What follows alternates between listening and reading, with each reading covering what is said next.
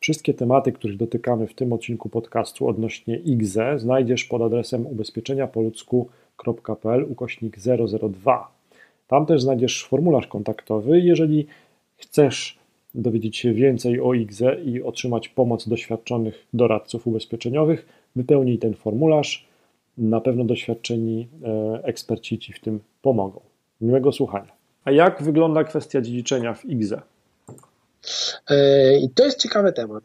To jest ciekawy temat i to jest temat, dla którego e, pytanie, które właśnie bardzo często powoduje, że klienci decydują się na to, żeby IGZE mieć właśnie w towarzystwie ubezpieczeń. No, bo? Na życie. Dlatego, że IGZE jest dziedziczne. Super. Dziedziczone.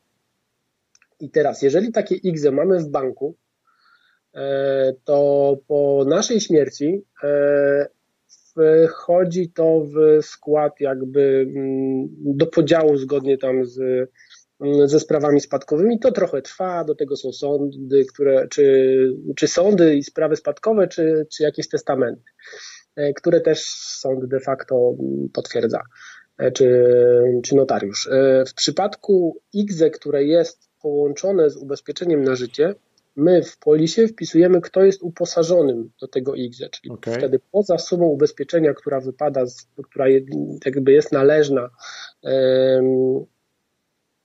z powodu śmierci tak. ubezpieczonego, dodatkowo jest, e, jest przekazywana już bez spraw sądowych i bez e, testamentów e, środki zgromadzone na IGZE.